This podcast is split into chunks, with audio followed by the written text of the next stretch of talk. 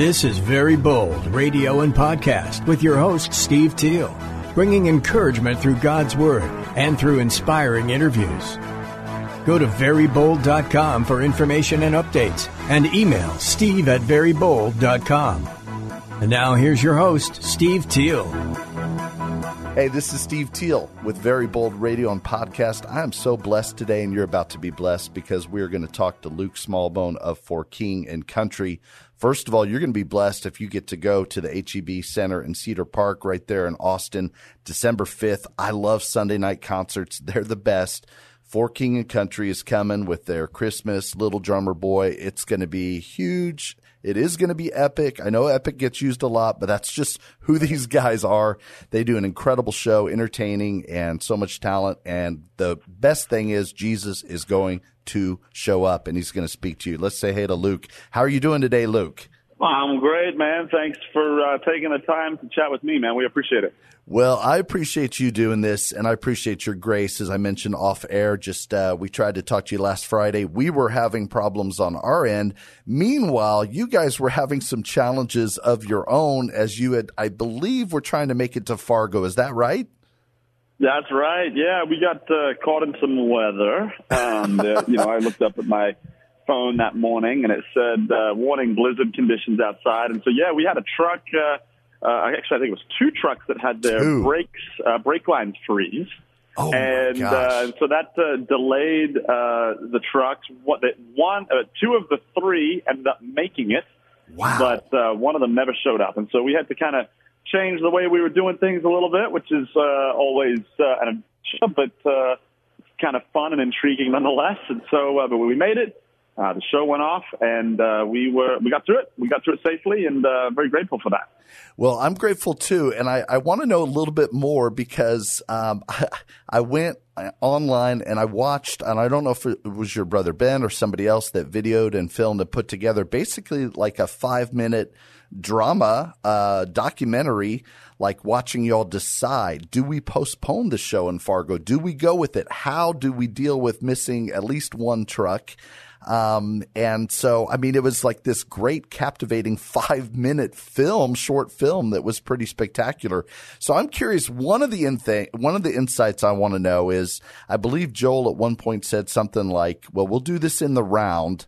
But I'm not going to tell Luke yet because he hates doing concerts in the round. So tell me, tell me about that. What's that about? Yeah, well, uh, concerts in the round are interesting because you you're you're in the middle, and though you're close to the people, for you to actually perform well, you you basically always have to be just going around in circles. So you you know you're going to perform from one direction for you know a few seconds, you're going to perform to the next, you're going to keep going, and so you're basically always continually moving, and you Yeah. don't necessarily get to build kind of a really close relationship with it, sometimes the people Yeah, from my yeah. perspective. Now, the audience may think differently.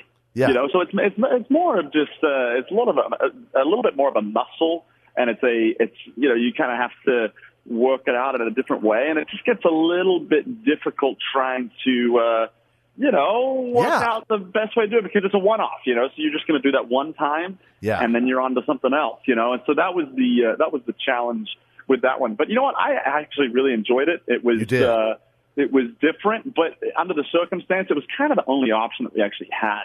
Yeah. And that's kind of what I realized pretty quickly was, yeah, I get it. There's not a whole lot of not a whole lot else we can do right now, so this makes all the sense in the world.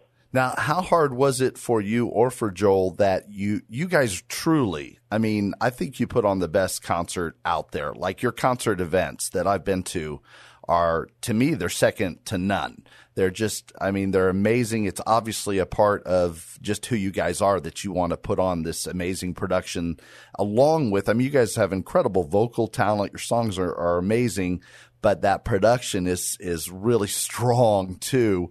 Uh, so how hard was it just to say, even for Joel to say, "Oh man, we're not going to have everything that we planned"?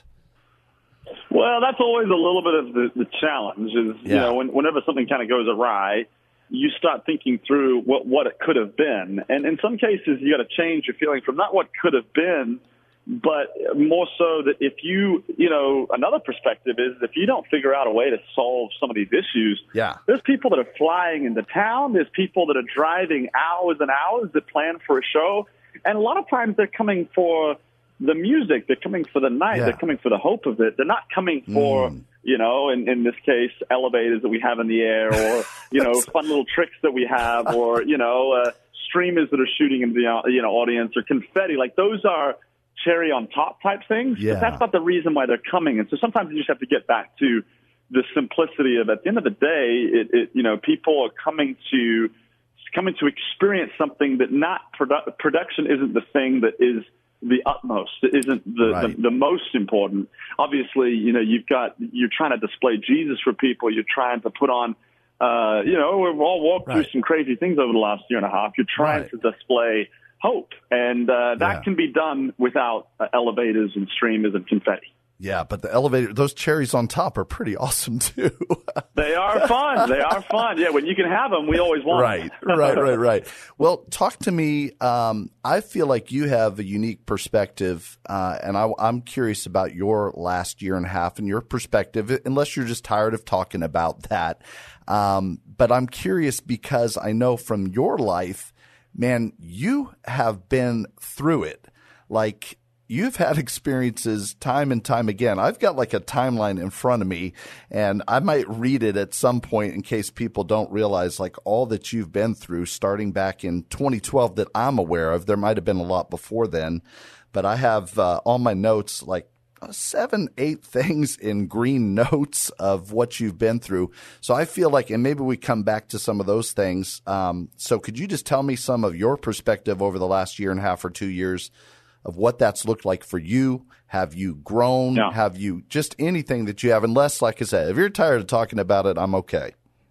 No, no, it's all good. No, absolutely. Look, I think that you know we, we all walk through things uh, to, and, and anything that you walk through, you can learn from, you can benefit from. I mean, you know, Scripture says, you know, God uses all things Yes. for for His glory, right? Yes. And so that also means mistakes. That also means things that may not be ideal. Mm. That also means things that even when you were at your worst, God can still figure out ways to to redeem and, and make uh, make a little different. And look, for us, you know, Yeah.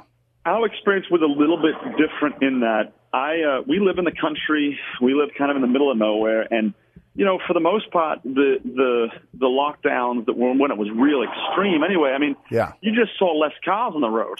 You know, it wasn't a whole lot different Yeah. in the sense of of what we experienced. But you take you, you replace that with someone who's got four kids in a 600 square foot flat in New York City. That's a very different scenario, Yeah. right? And so for us, I feel I, I feel like I was a part, probably a part of the privileged, uh, Mm. you know, uh, demographic where it, it was it was a little bit of a reprieve. Yes, we didn't know Ah. where how we were going to make an income, or we didn't know some of these other things, but we we were together. We were in the country. We were able to make some memories as a family that we otherwise wouldn't.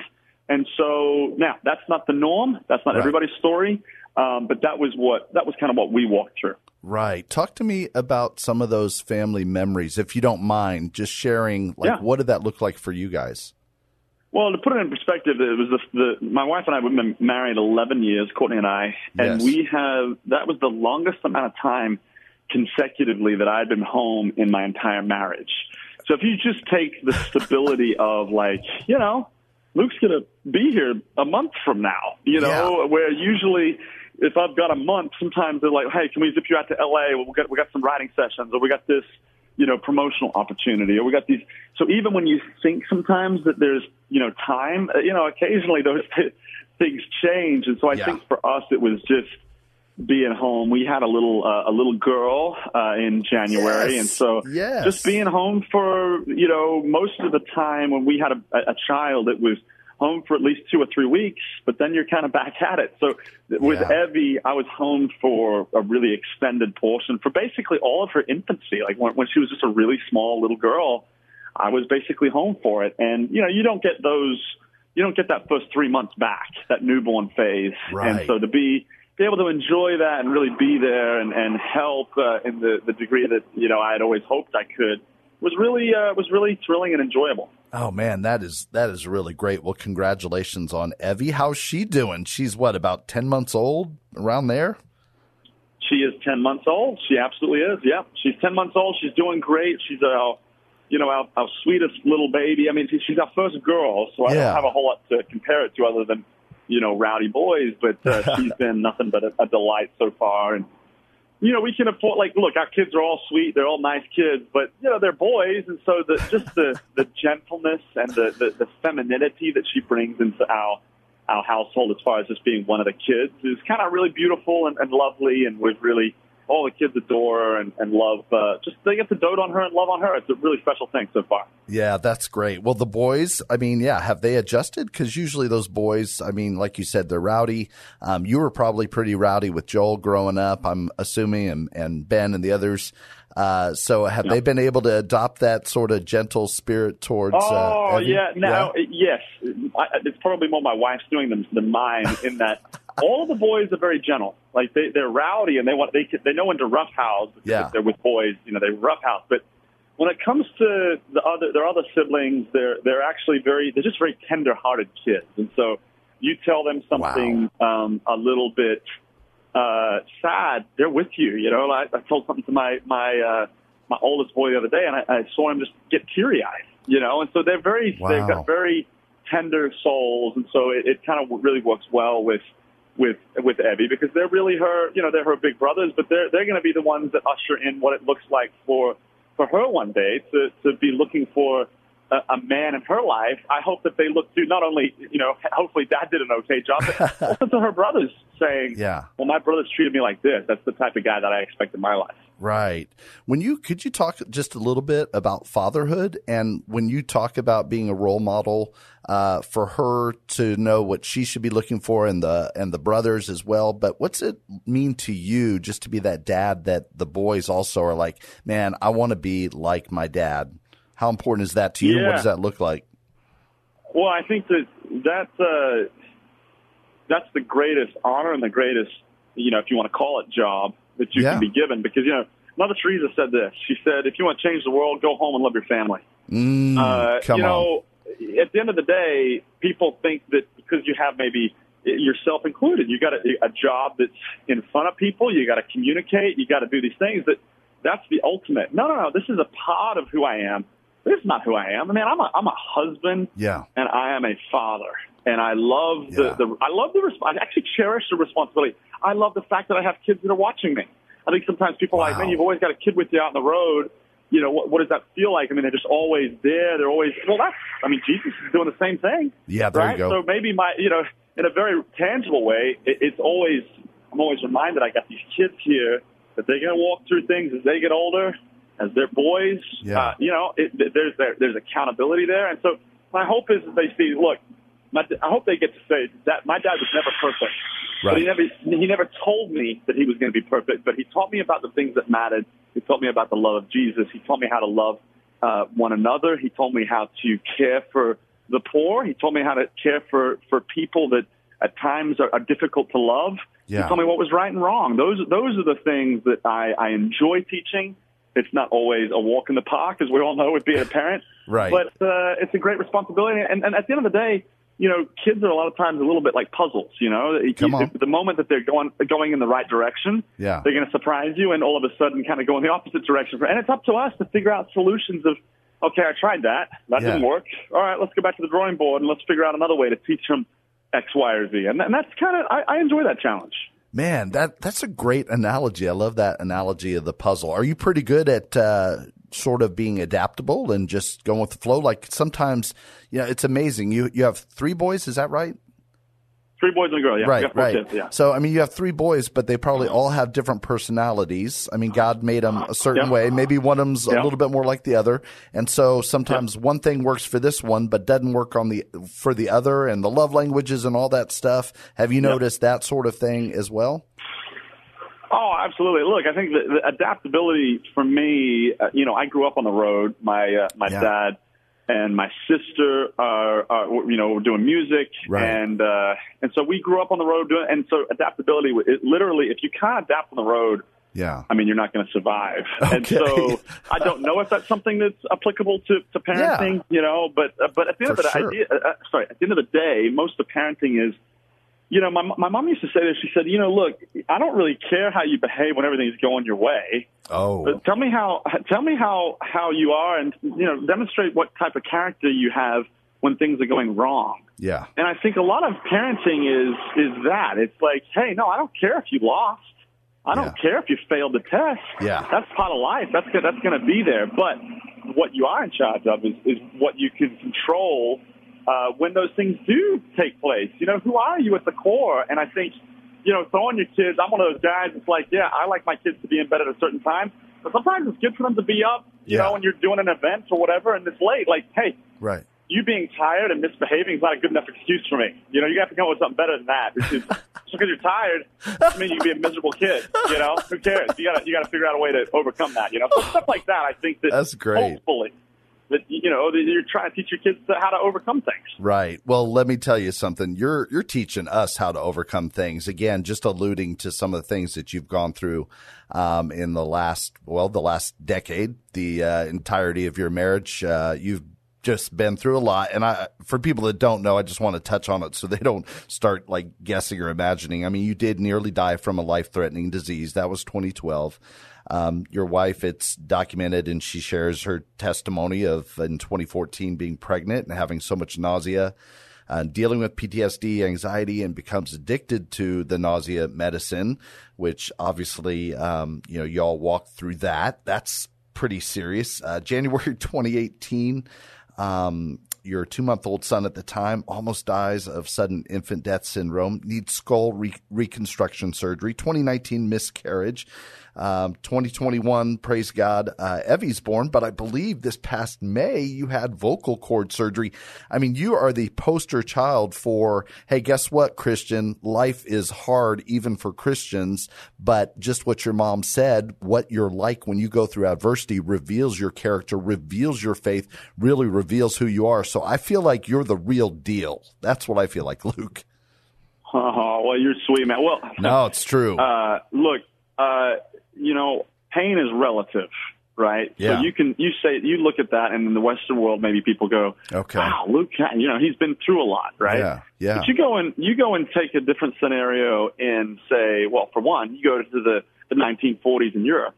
Very Yeah. different story. Yeah. Uh, you go through you go through a lot of countries in Africa Yes. right now. Very very different story. Um, so pain is something that is that's ex- it, it, the, the pain that I have felt is the most pain that I've ever experienced. But my pain compared to not knowing where food is for the rest of the day, waking up, yeah. it, you know, it's it's a it's a different you know there's a different set of circumstances. But you know to to to maybe just offer a little bit of a different thought. You know, Yeah. pain and and and and suffering. I think a lot of times is more of a, a honor than we we Oh. give it credit because when you go through pain and you go through suffering. You get to see the, the the love of Jesus in a, in a unique way, and so for me, I don't desire to go through maybe some of the because at, at the end of the day, my life got complicated when I started doing music. Yeah, it was when all the bad Oh, things started that's happening. interesting. And and and so if if you were to you know if you go you go through that, it's easy to go and say, well, man. I, you know, I've, I've done all these things for you, God, and yet this is how I get rewarded. I think I would like to reverse it and say, man, Hmm. I've got to see my wife pray over my son, who's lifeless in, in our driveway, come back to life. Wow. I got to see, you know, my body go from being just totally distraught and just messed up with a disease to maybe not perfect, but but at least healed. I've gotten to see Wow. what it looks like to walk through, you know, my child who had done nothing wrong go through a skull re- reconstruction surgery, and you take him in there and you give him to the doctors. Yeah. And there's this like, I'm giving him up, right? Yes. Don't know what the outcome really is. And yet three days later, he's looking at me as we're taking him away from the hospital and he's smiling at me. Wow. You get, you go through these things and you start to see the nature of the father's love. I mean, that's what everybody said. Like when you have become a father, mm-hmm. you're going to understand things in a different way. But you can, you can intellectualize these things and you can tell yourself he loves me this much and you can try and go, uh, you know, I, I, I know what it says in scripture, but when you actually get to live it a little bit and you get to see, wow, look at how things have transpired. Look at the, Wow. look at how God has used suffering. Look at how God has done certain things. You actually believe it. yes. You don't just intellectualize it. It becomes a part of you. And I, you know, for me, it's very hard for me to look back and be too upset. Right. Because who wouldn't want to? Who wouldn't want to go through some of the things that I've gone through? When you get to see who Jesus really is and how he really feels about you. Oh man, that is good. So you are, I mean, you are battle tested though, even though I like your perspective and your humility, um, instead of making your pain and suffering like the world's pain and suffering. I, I really appreciate the humility that you bring to us and reminder that it is relative and yet to be able to talk about pain in that way, um, and to talk about it and suffering as an honor, is just something I think we need to hear. Is there anything else to add on to that? Just I love how you say it's an honor. Well, man, I, maybe I don't have a whole lot, a, a whole lot else to say. I, look, I, I, I'm a very normal person yeah. who is trying to navigate what it means to, you know, right. um, love Jesus.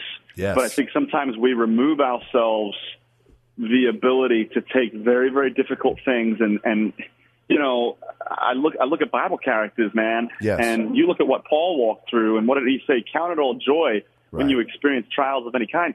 Well, to be honest, I don't think I understood what that verse meant yeah. until I walked through some trials. Yeah, and you walk through trials, and you go, you go, man. You know, when I was really, really, really, really sick, it was one of the first times. It's the only time I've ever gotten to a point where I go, oh, I see when people get somewhat close to the end that they look at death being a little bit of a relief because you're Mm. in so much pain. But then you start going, man, but what if the way that I died could be used for the, for, for Jesus? What if, by the way, because I, I used to get super freaked out about going to these doctor's appointments because I always got told bad news. You know, I got told Yeah. I was getting worse. So I got told. yeah, Then I, I felt really convicted to uh, to to go to those appointments and and count it all joy. So I would go there What? and I would try to chat with these nurses yeah, and we'd have these wonderful conversations. Well, man, if I hadn't had some of these difficult things that I walked through, Yeah.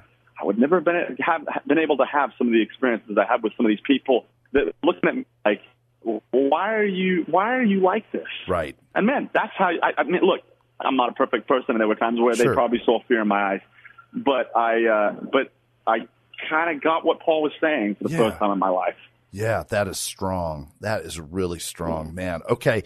Well, if you if you don't mind just giving us a few more minutes, could you could you do that? Oh, yeah, you're good. okay, okay. You're good. Um, I kind of want to just segue a little bit um, into just thinking about the Christmas story itself, especially since you guys are coming for King and Country, a drummer, a drummer boy Christmas, and just thinking about how Jesus, how God sent Jesus, and how to me, if I was God, I would have orchestrated everything nice and smooth and nice and easy, but that's not what God does. I mean, he talk about being a, a father as a job. Joseph gets this job out of the blue, unexpected, Yeah. to to step into Yeah. this role as a stepfather.